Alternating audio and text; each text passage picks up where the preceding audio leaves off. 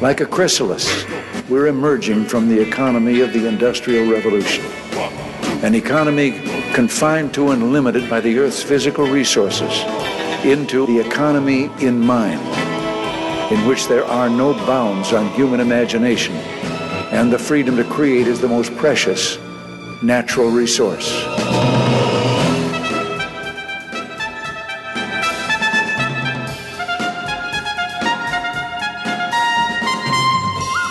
Welcome to the Soul of Enterprise Business and the Knowledge Economy, sponsored by SAGE, transforming the way people think and work so their organizations can thrive. I'm Ron Baker, along with my good friend and VeraSage Institute colleague Ed Kless. On today's show, folks, we have our second interview with Professor Baruch Lev. Ed, how's it going? Ron, it's going great. The uh, birthday continue to run runs in. We were, we were together for my birthday in in uh, Dallas here on, on Tuesday, and my wife's birthday is today. So we just got today. back from lunch, and we're going to dinner. So oh, right on. Happy lovely birthday, day. Christine. That's great. No, it was and we get a birthday trip. present getting to talk to Professor Lev. So I'm pretty excited about that as well. Me too. Let me read his bio, even though he needs no introduction to our listeners. But Baruch Lev is the Philip Bardes Professor of Accounting and Finance at New York University Stern School of Business we just learned that before we went live that he uh, recently retired. Professor Lev teaches courses in accounting or taught courses in accounting, financial analysis, investor relationship um, relations, and um, he's the author of five books, including The End of Accounting, which was published in 2016. And we had him on right after that book came out in July 2016, episode number 101. Professor Lev, welcome back to the Soul of Enterprise. Thank you. Happy to be here. You know, in the end of accounting, when I read that, you dropped a bombshell statistic, and I, I still, it still rattles my cage that indicates that today's financial reports provide a trifling 5 to 6% of the information relevant to and used by investors. How, what, what, what's been the profession's reaction to the book, The End of Accounting? Perhaps I'll take one minute to quickly recap the book for those listeners sure. who are unfamiliar with it or maybe forgot it over the last uh, five years.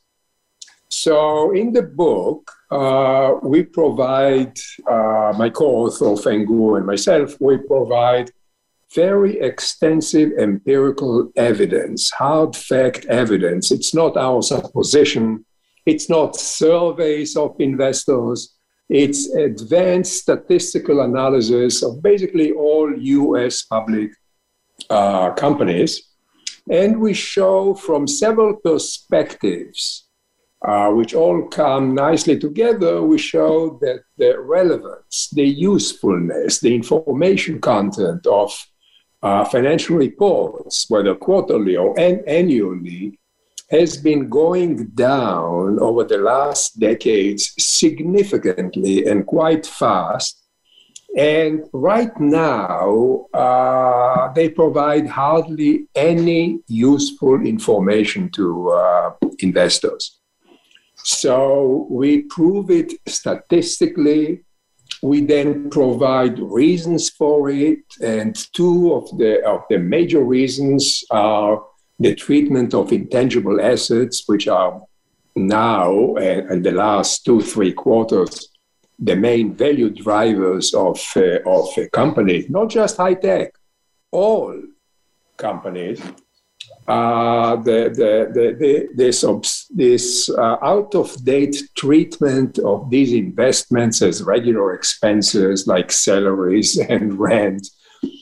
Uh, this is one of the reasons for the decrease. And the second reason is this obsession of uh, accounting regulators, Financial Accounting Standards Board and IFRS outside the United States, with uh, fair value accounting, which introduces into accounting increasingly uh, estimates, uh, guess, guesstimates, really things that cannot be estimated, uh, increases the uncertainty of financial report. So the, the, end product is really not very useful. Uh, I would even say almost useless for most uh, investors. So you asked me about about the profession's uh, reaction to uh, this book.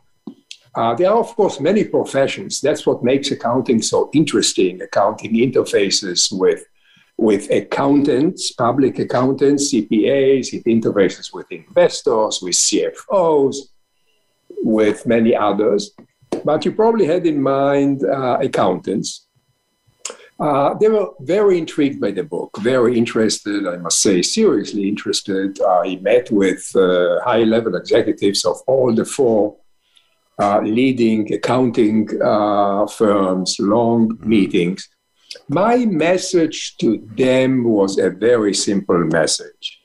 Uh, I told them, I know that you try your best to improve auditing of uh, of uh, public uh, firms.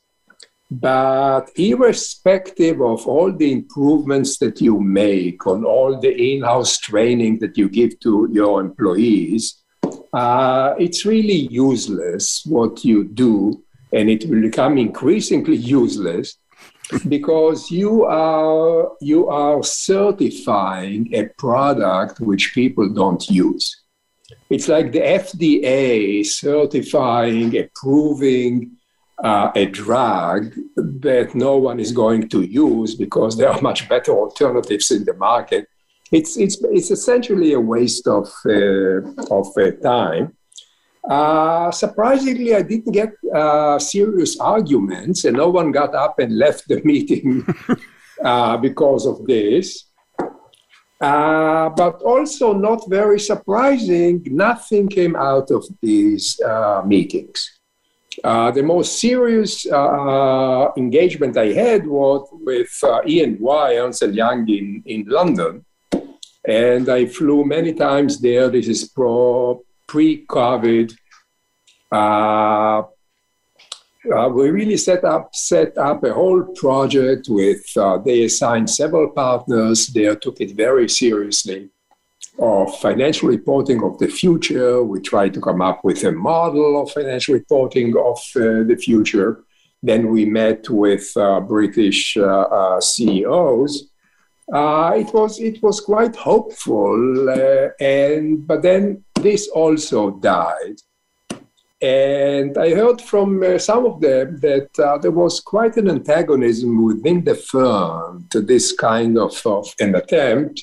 Some said simply, uh, we don't get any billable hours from, from this uh, project. Some said, uh, we really shouldn't fight with, uh, with accounting regulators.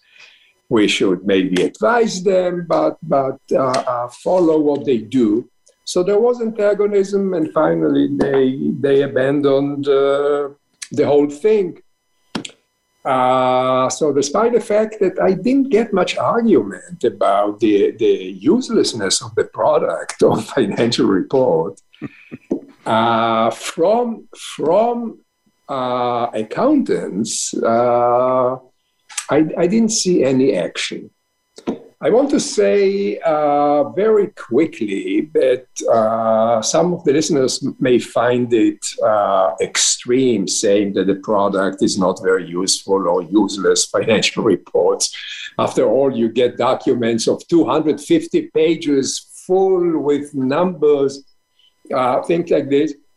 But uh, lots of studies, not just uh, ours, showed it. But I want to give you one, one very neat example of a study, which was done by two leading, uh, leading finance uh, uh, scholars. They looked at downloads from Edgar's system. Uh, as you know, all US public companies have to file their reports quarterly, annually uh, with the SEC through the Edgar system. You cannot just mail the report to the SEC. And, uh, and Edgar, the SEC, makes it immediately uh, publicly available. Uh, Edgar is a very sophisticated system. You can have all kinds of pattern recognition and search possibilities. So lots and lots of people go to Edgar to get an immediate look at the financial report.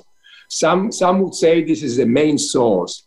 So these two finance scholars looked at how many downloads an average public company gets on Edgar on the day of publication and the following day, which, most people will go very quickly.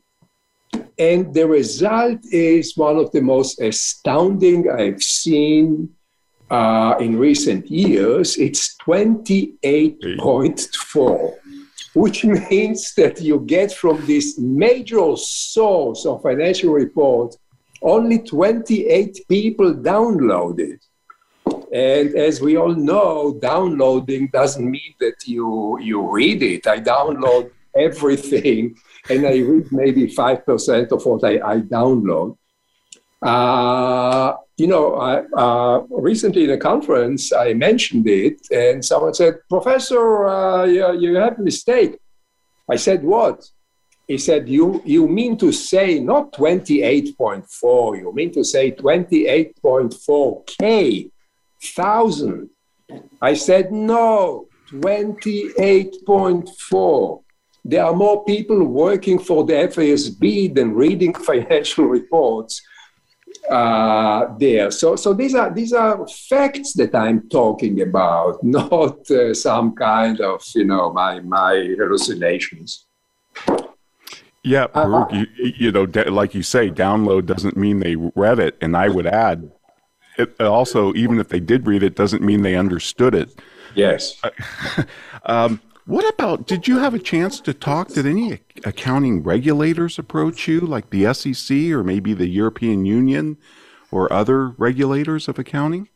Uh, I, I in, in, conferences I presented it, uh, and I was either succeeded or preceded by people uh, from the FASB uh, they they completely completely uh, uh, somehow object uh, to this. Uh, they say we we have our own data. Uh, we we have discussion groups with investors. They say it's very useful. I said, you have you have any evidence? You know, I showed you evidence. You have any evidence that people actually use this thing? I just say, sure, you know, everyone knows that when companies uh, publish earnings, earnings move markets. And uh, this is a myth. Earnings don't move markets. Uh, if you look carefully at, at this, and most people don't know it, 40%, 40, of all US public companies provide with earnings guidance with respect to the future. If you look at the price movement, the price movement, and several studies, including mine, have shown it, that the price moves according to the guidance. That's the, the new information that investors are really looking for. So superficially, you, you look at earnings and you see the price moves and you say earnings are very useful, but it's not earnings. In most cases, it what comes with uh, uh, earnings. Uh, so uh, so from from regulators, uh, they are they are sometimes offended. They are sometimes this. They are sometimes that. Uh, I didn't get anything useful. I got lots of useful things from investors. there is mm-hmm. no doubt that there is. the book had a, a significant impact on uh, investors, particularly the intangibles part of it, adjustments to intangibles. And if you want, I can, I can talk about a specific example that, that really made a huge impact on investors. Yeah, maybe uh, when Ed comes on, you can he'll ask you about that. Where unfortunately we're at our first break, and folks we'd like to remind you if you want to get a hold of me or Ed, you can send an email to asktsoe at verasage.com. We'd like to welcome our new sponsor, Fyle. They do expense reporting right, so have a listen to them. And we'd also like to make sure that you go out to patreon.com slash TSOE and think about becoming a member. We'd really appreciate that. You get some extra bonuses. At a certain tier, you get a shout out like Mark Gandy does. Mark Gandy hosts CFOBookshelf.com, his podcast, and it's excellent. And now, a word from our sponsors.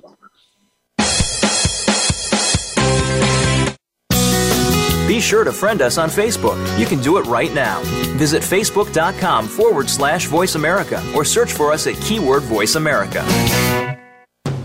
Ron, let's take a minute and talk about our new sponsor, Fyle, F Y L E. We saw a demo of this thing and it's really awesome. It really is. It allows complete flexibility. You can use any program to submit your expenses. I found that completely liberating. Yeah, and of course, it integrates with all of the accounting software out there. And yeah, and they really nailed their pricing. They use a flat pricing system, so you don't pay for all your employees, only the ones that actually file their expense reports. Yep, so check them out at fylehq.com. That's F Y L E H Q.com. Sage provides accountants with compliance, reporting, and analytic solutions to do more for their clients. These solutions include education programs such as the Sage Accountants Network Client Advisory Service Program. This program delivers the tools to create, package, price, market, and deliver additional services to clients, increasing your profitability and delivering more value to your clients. Let Sage help you grow your business by visiting sageaccountantsnetwork.com. Have you ever read a book that changed your life? I sure have. Have you ever listened to an advertisement for a book so many times that you question the existence of God? Me too. Hello, I'm Greg Kite. I recorded the advertisement for Ron and Ed's book, The Soul of Enterprise Dialogues on blah, blah, blah, whatever. And four years later, we're all tired of it, especially me. But thankfully, there's a solution. For just $10 a month, you never have to hear my voice again. For a commercial-free version of The Soul of Enterprise, go to patreon.com slash TSOE and subscribe now. We don't follow, we lead. Join us, the Voice America Influencers Channel.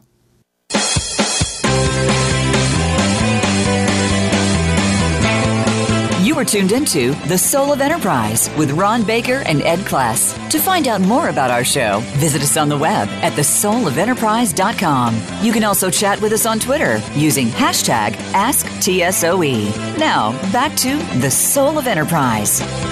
We are talking today with retired Professor Baruch Lev from New York University Stern Business School. And you were talking with Ron about uh, the impact on investors. And just to lead in, I, I, do want to hear what you have to say about that. But one of the things that I is a constant uh, drone from some people that I talk to is how is it that Tesla could be valued at over a trillion dollars? They don't make any money.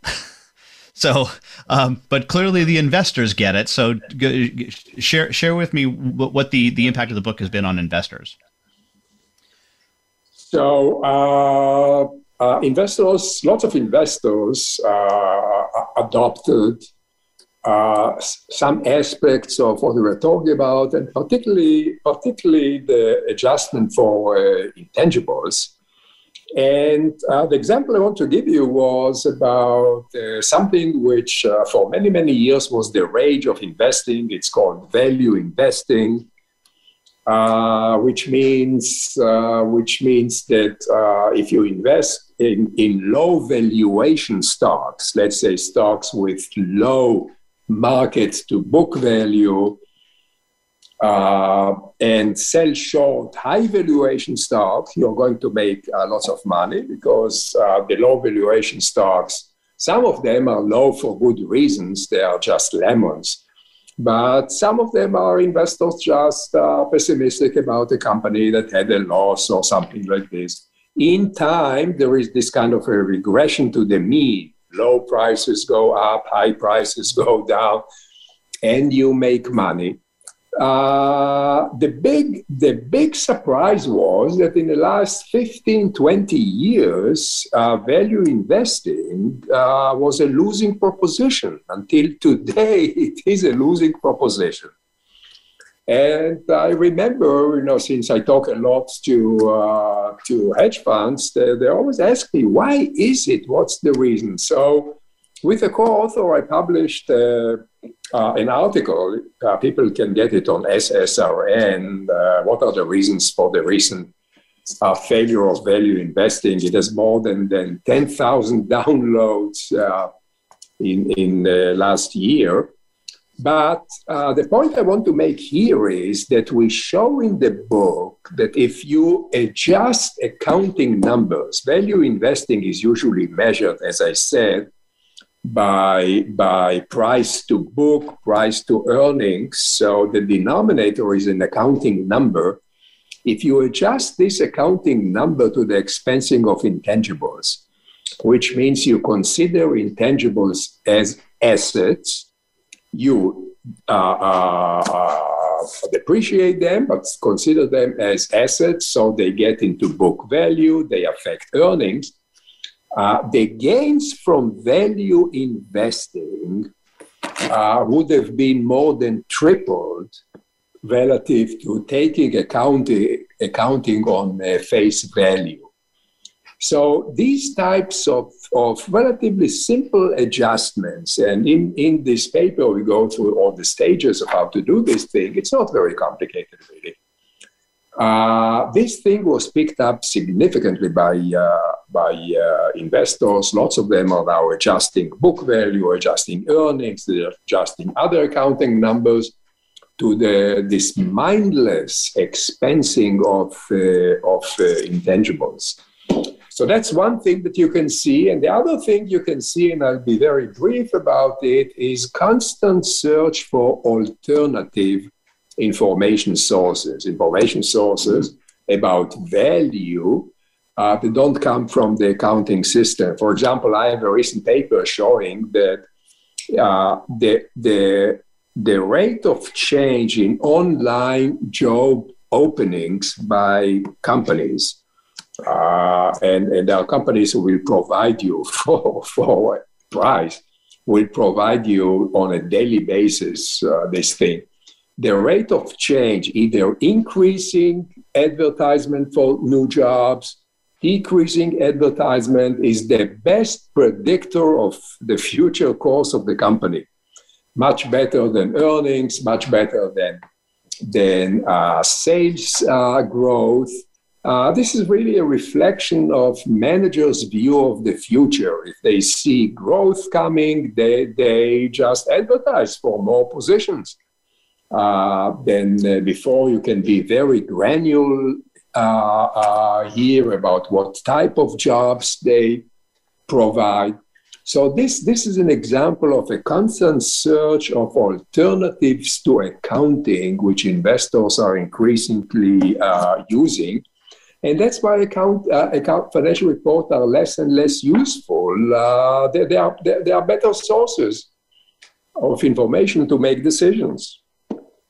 Well, it sounds like your paper was far more downloaded than uh, than the uh, the actual re- reports. So, so, so, that's that's a good leading indicator for you. Um, and um, I Ron is a, an accountant. I'm I'm not. So forgive me if this is a is, a, as a layman's question. D- does some of this stuff that you're talking about the this uh, treating intangibles as uh, expenses or, or they where they should be assets? Is that one of the reasons why companies like Tesla are perceived to be perceived to be overvalued compared to what would be what what traditionally would have been? Uh, I'm not sure it's overvalued. I mean, no one can really uh, precisely uh, or accurately say that something something is overvalued. I mean, M- Amazon. Uh, uh, Amazon had losses for more than 10 consecutive years.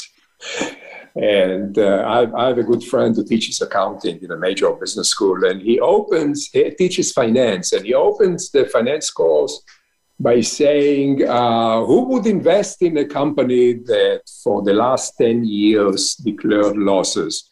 Uh, some students look around if they are in the right room, somehow, somehow smiling and he said, if you invested in such a company like Amazon, like Tesla, you would be a billionaire by now. So uh, indeed, uh, the financial they, they seem not to make money by regular accounting measures. But if you consider most of their huge, huge investment in, in knowledge, in AI, in other things as investments rather than expenses, uh, they make money. And so, uh, you know, uh, the uh, Tesla valuation is huge, but it, it, it may be it may be right.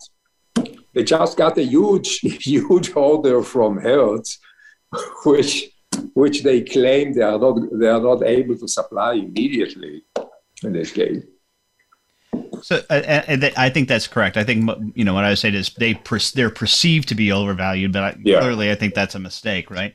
Um, one of the things that the, the company that sponsors this this podcast, uh, Sage, uh, we have uh, some accounting programs, and one of the things that we have been working on for the last number of years is artificial intelligence that would allow for what we're calling a continuous audit, but through AI being able to find challenging transactions and, and things like that. Do you think that that's one of the, the uh, other things that could happen that would make the audit, the annual audit, le- less of, of less import? there is no doubt about it. Artificial intelligence, machine learning are going to uh, make a revolution there. Uh, I have a study published published about a, a year ago in insurance companies, and uh, the main expense of insurance companies, those who are not familiar with it, is what's called uh, future losses. So you, you can you can buy a, a car uh, insurance. Uh, you pay the insurance, and then the company, when they when they uh, calculate earnings, they have, of course, to decrease from the revenues that they get immediately forecast, and expectation of how much they are going to pay in the future on this car insurance people can claim five years later that uh, they were injured and all of a sudden they have chronic headaches and, and things like that. Uh, so this is a, this is the major expense item that goes down that is subtracted from revenues. These expectations, uh, and you have those the uh, uh, this number uh, estimated by managers. We apply to the original data machine learning which uses a huge amount of information. And we, we make a horse race for, for all US insurance companies. We make a horse race between the quality of managers' predictions and machine learning predictions. We have, of course, the actual uh, payments, uh, because this is also provided in the financial report, actual payments on, on, on over the last uh, 10 years. So we have actuals, we have two predictions. It turns out that the prediction by machine learning is substantially better, but not marginally, substantially better than managers' prediction of uh, future losses. Uh, one of the reasons is that uh, managers uh, sometimes fudge the numbers because because the lower the expectation of losses, the higher earnings that they uh, they report. Uh, one good thing about the machines is that they don't lie. They may be dumb, but they don't lie. Uh, so so you can do wonders with uh, with with artificial intelligence, machine learning for audit and for for accounting itself and for investment. Great stuff. Well, we're up against our second break. Want to remind you you can get a hold of Ron or me by sending an email to asktsoe at verasage.com. You can see show notes and previews to upcoming shows at the Soul of Enterprise. And as Ron mentioned earlier, our Patreon channel, patreon.com slash TSOE, bonus episodes, as well as the show commercial free. But that Patreon channel is also sponsored by 90 Minds. If you need a mo- not mine, get one at 90minds.com. But right now, a word from our sponsors.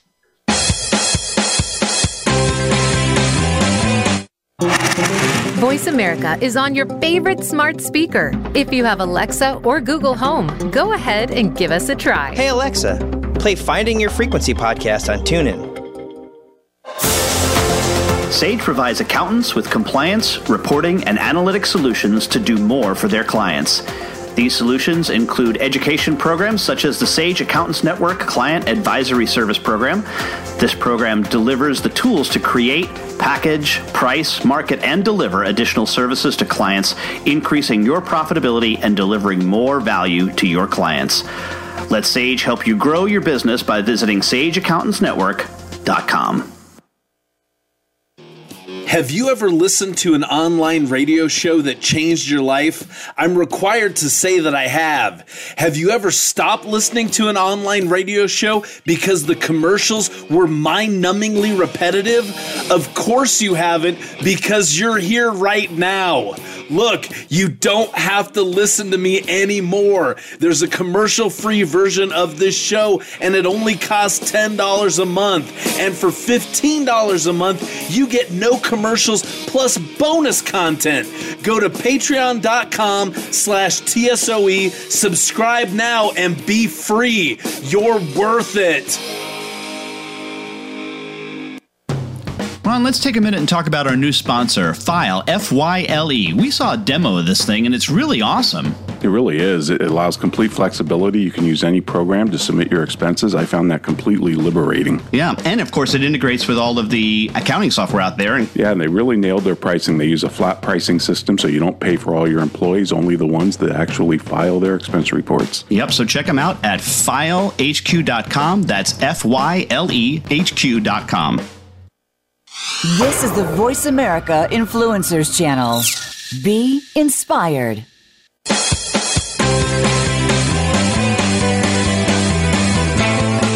You are tuned into The Soul of Enterprise with Ron Baker and Ed Kless. To find out more about our show, visit us on the web at thesoulofenterprise.com. You can also chat with us on Twitter using hashtag AskTSOE. Now, back to The Soul of Enterprise. Welcome back, everybody. We're here for the second time with Professor Baruch Lev, accounting professor at New York University. And Baruch, I want to ask you about an article you wrote that was published in Accounting Today, July 21st of this year, titled The Sad State of Accounting Standards. You conducted a study, and it's about earnings expectations, and it, it just I thought it was a, another bombshell finding of yours. Can you explain what you found? Yeah, you know, I'm I'm I'm an empiricist. Uh, I've been all my life uh, an empiricist. So I, I just look uh, look at data. Uh, the study you refer to uh, has to do or looks at uh, earnings of of companies, published earnings, profits, income, whatever you want to call it of uh, companies, I constantly hear that uh, they are very relevant and they move market and investors look for them. So I, I, I applied a test, which is really a routine test in economics, in, uh, in uh, finance. It's called the perfect foresight. And I say, looking, looking back at data, you can do such a thing. I say, suppose you could predict all the companies not a few, but all the public US public companies that uh, will subsequently uh, either exactly meet analyst forecast or beat analyst forecast, which is a measure, maybe the measure of success of uh, companies. Suppose suppose you could predict all of them, like like like 2,500 of them, three months before the publication of earnings.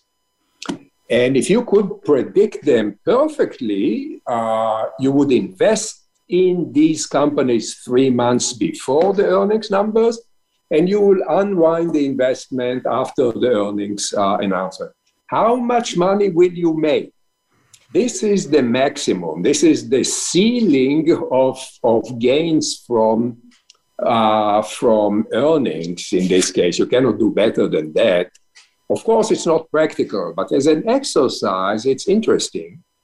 So that's what that's what uh, uh, we did, and uh, we went we went uh, 30, 40, maybe even 50 years back until today, and you get an amazing result that in the 70s, 80s, uh, knowing uh, or good predictions of earnings would have made you lots of money.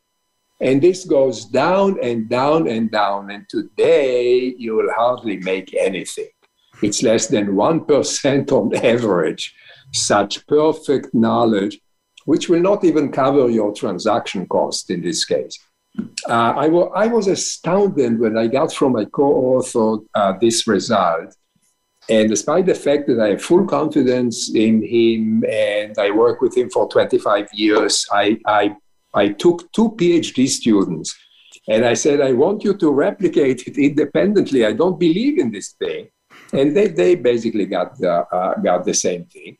Uh, earnings are irrelevant, are just irrelevant, as simple as uh, uh this. And then, of course, the, the interesting question uh, is, is why. And the why I, I, mentioned before is the treatment of intangibles, this constant, constant increase in, in uh, est- uh, managerial estimates, guesstimates, uh, fair value accounting. Uh, it, it, makes the whole, despite the fact that a, a report now is like 250 pages, it's, it's not very useful it's really not very useful.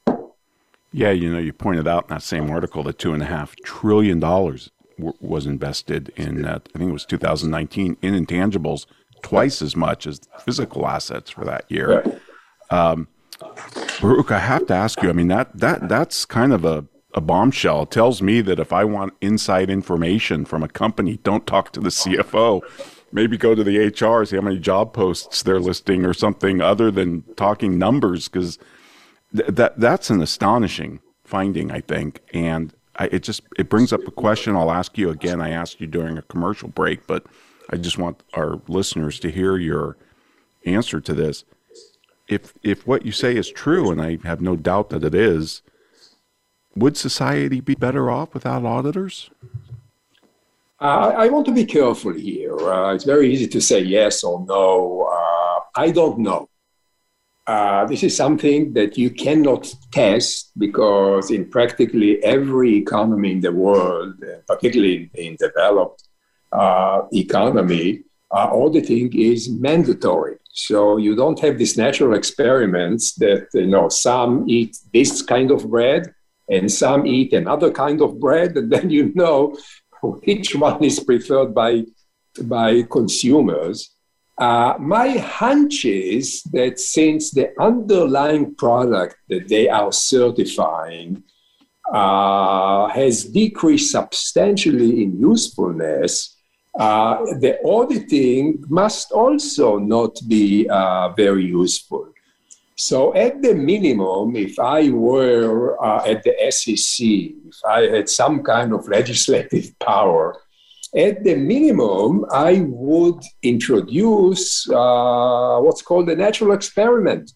I mean, this is this is now uh, quite frequent in legislation in many countries, and you learn a lot from uh, natural experiments if I were the SEC, I would, I would at random take, let's say, 10% of public companies or 5% of public companies and say, rather than being audited uh, every quarter and year, they'll be audited once in two years.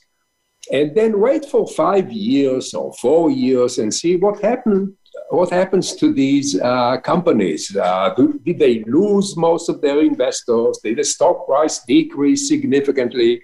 Did their cost of capital increase significantly? My hunch is that nothing will happen if uh, auditing will be uh, at least much less uh, frequent than uh, it is today, let's say once in three years in this case but I, I cannot be sure. Do you think that there are other uh, products that could take the place of an audit, such as financial statement insurance offered by insurance companies, or having the stock exchanges uh, decide and pay for the audits of companies that they think need them for some reason? I mean, the main thing is the main thing is for uh, companies to provide better information. Uh, that's the thing that is needed. Uh, after all, managers uh, have much more information than investors. Uh, the, there is a huge, uh, naturally, there is a huge uh, information asymmetry in this case. some of it is provided already. I don't know if I told you five years ago, but before we published the end of accounting, I sent uh, the book before it, it, was published, of course, to 10, 12 people that I highly, highly regard their opinion. And uh, one of them, a CEO of a large company, called me and said, Baruch, I'm going to disappoint you. I mean, my, my heart sank. Uh, he's a very, uh, I would say, uh, open, open person uh, I thought he's going to say uh, your book is bullshit. Uh, he didn't say it's bullshit, but he said we know this. We CEOs know that information is not very useful. That's why we provide a huge amount of of non GAAP, non-accounting information, particularly in uh, in conference calls. That's why conference calls are, are really so important, well attended, affect markets. Uh, in this case, the only problem is that the information they provide voluntarily outside the accounting system is not systematic, is not standardized. So some pharmaceutical company will provide you information about the entire product pipeline, all the uh, pro- uh, projects they are working on, where they are, phase one clinical test, phase two clinical test, phase three clinical test. Some will provide you only with uh, top uh, five top uh, sample product, one year, five top, year, top three. Uh, making some order here with respect to all this non accounting information, some kind of uniformity within industry, some kind of standardization will improve the situation significantly. Managers know this, they provide lots of information, they need some templates uh, to have it more systematic, more consistent from year to year. I'm curious, Baruch, with with with this knowledge that you have, and and uh, the the continuing, I guess I would say, irrelevance of auditing or these financial reports. What advice would you give to an aspiring college student that wanted to become a CPA? Uh, I doubt whether I, I, I advise someone to be a CPA. I mean, I was a CPA. I was a practicing CPA. I went away from this profession. I know that I'm now going to uh, uh, uh hurt uh, the feelings of a few of your listeners. That's okay. But but I I didn't find the work uh, fulfilling. I didn't find the work uh, interesting. So I, am not sure I, I'll advise a young person to become a CPA. Wow. Wow. Um, real quick, we've only got about a minute, um, maybe two. Why are you skeptical with respect to ESG standards? You, you had made a comment in the article in Accounting Today about being skeptical about it. I, I want to make, uh, maybe we can continue after the break with this because it's a very important point. Okay. Uh, but I, I want to make uh, one point important uh, that I think most people are not aware of. Uh, if you evaluate performance of someone, let's say performance of uh, CEOs, uh, this evaluation is, is useful if it's based on one criterion. the criterion can be sales growth, the criterion can be, uh, uh, let's say, uh, market share return, something like this. And then, you know, you, you compare the performance of one company with peers, with the past. This is a useful uh, performance evaluation, which is, of course, the major objective of a financial report. Once you add another criterion. Let's say now you tell you tell CEOs uh, you are going to be evaluated by sales growth and carbon emission, and this whole performance evaluation breaks down because if sales growth is negative, uh, the CEO will say, "Yes, but no, look at my like carbon emission; it is it is a positive contribution."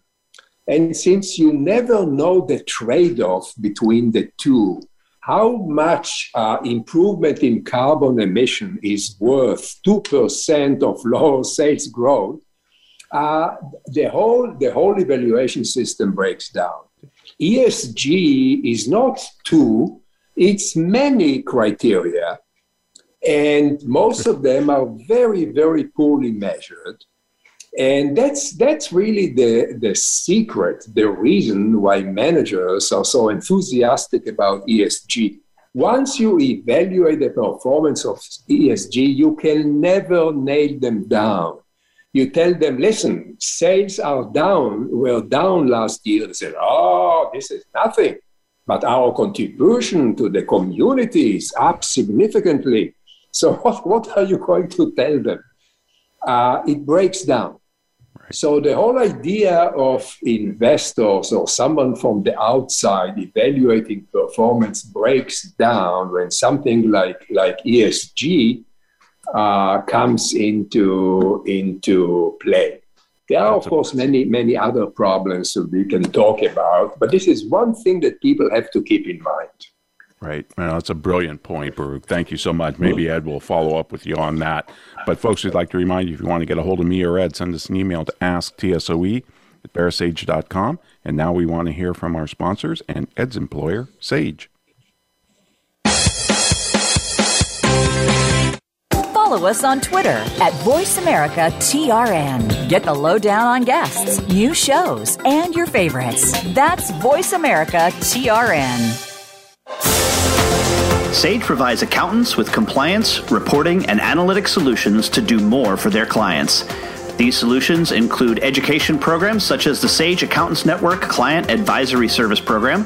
This program delivers the tools to create, package, price, market, and deliver additional services to clients, increasing your profitability and delivering more value to your clients. Let Sage help you grow your business by visiting sageaccountantsnetwork.com. Ron, let's take a minute and talk about our new sponsor, Fyle, F Y L E. We saw a demo of this thing, and it's really awesome. It really is. It allows complete flexibility. You can use any program to submit your expenses. I found that completely liberating. Yeah, and of course, it integrates with all of the accounting software out there. And yeah, and they really nailed their pricing. They use a flat pricing system, so you don't pay for all your employees, only the ones that actually file their expense reports. Yep, so check them out at fylehq.com. That's F Y L E H Q.com. Have you ever been so annoyed by a commercial for a $5 ebook that you were willing to pay $10 to never hear it again? I sure have. Hello, I'm Greg Kite. Over the last several years, you've come to hate me, and I hate me too. By now, you know that for $5, you can get a copy of Ron and Ed's book. What you might not know is for twice that much every month for forever, you can stop hearing me plug Ron and Ed's book, which totally makes sense, like the Diamond Water Paradox. Go to patreon.com slash TSOE and subscribe today. Please, for the love of God, make it stop!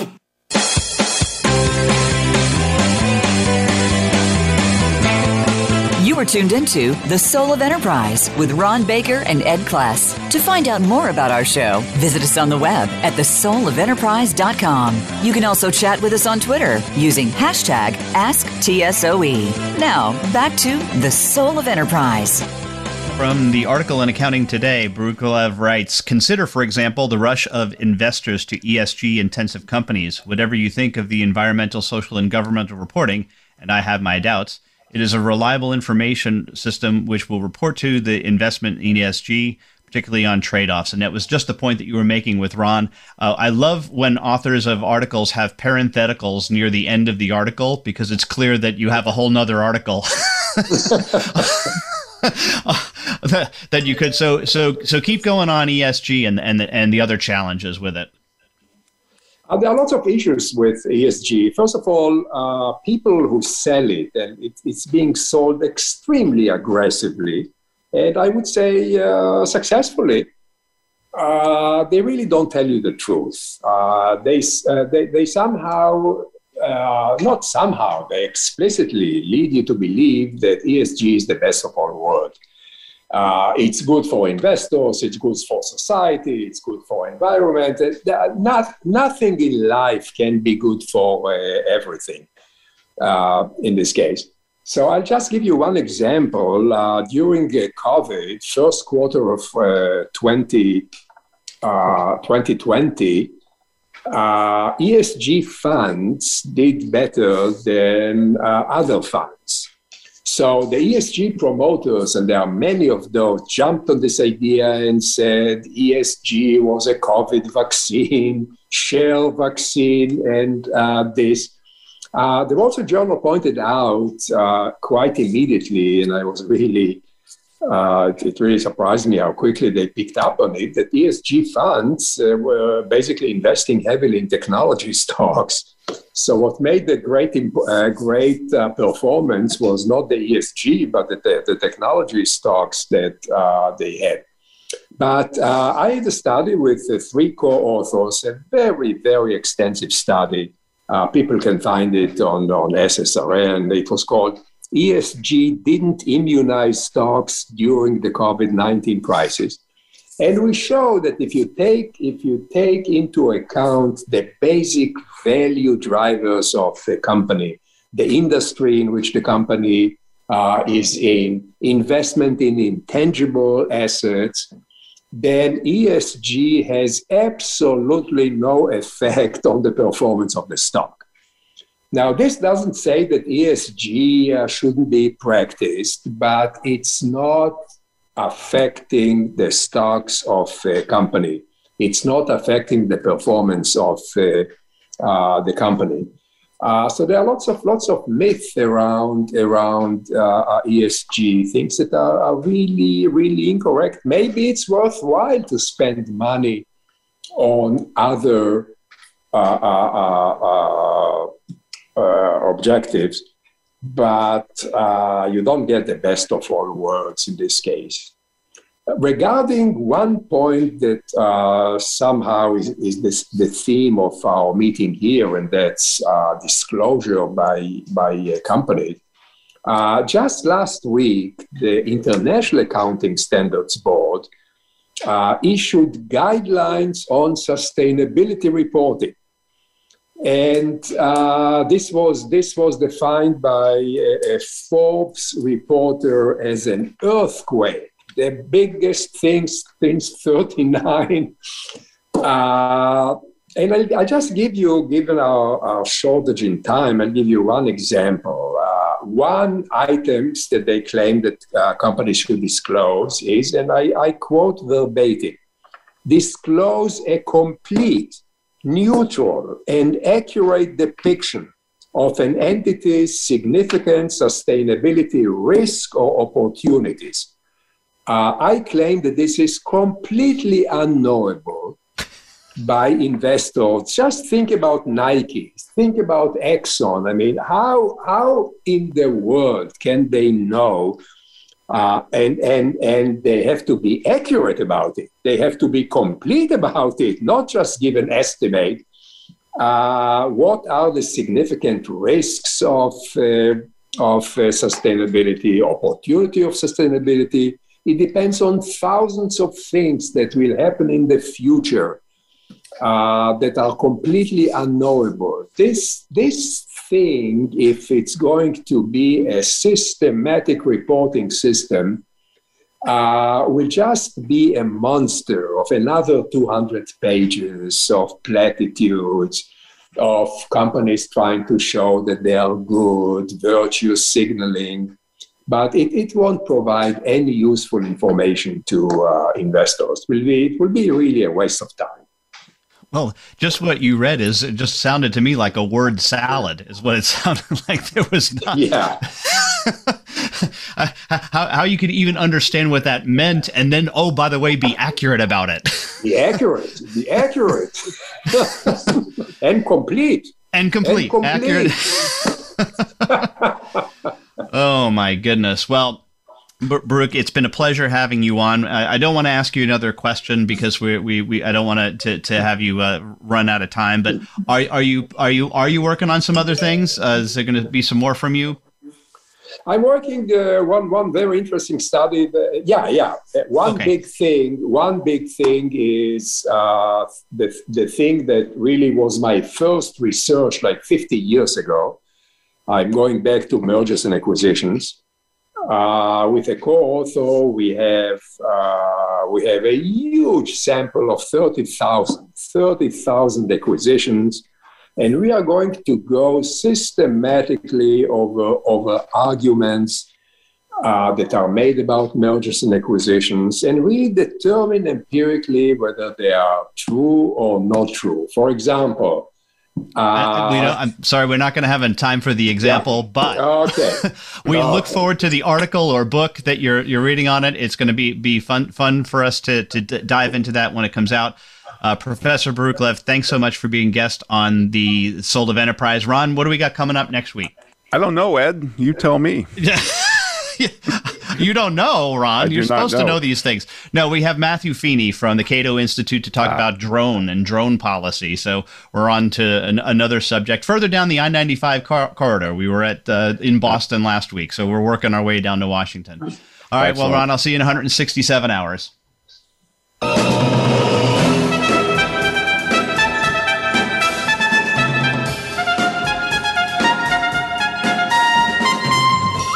This has been the Soul of Enterprise Business in the Knowledge Economy, sponsored by SAGE, transforming the way people think and work so their organizations can thrive. Join us next week, folks, on Friday at 12 p.m. Pacific Time. In the meantime, feel free to visit us at thesoulofenterprise.com. You also you can contact me or Ed at asktsoe at verasage.com. Thanks for listening, folks. Have a great weekend.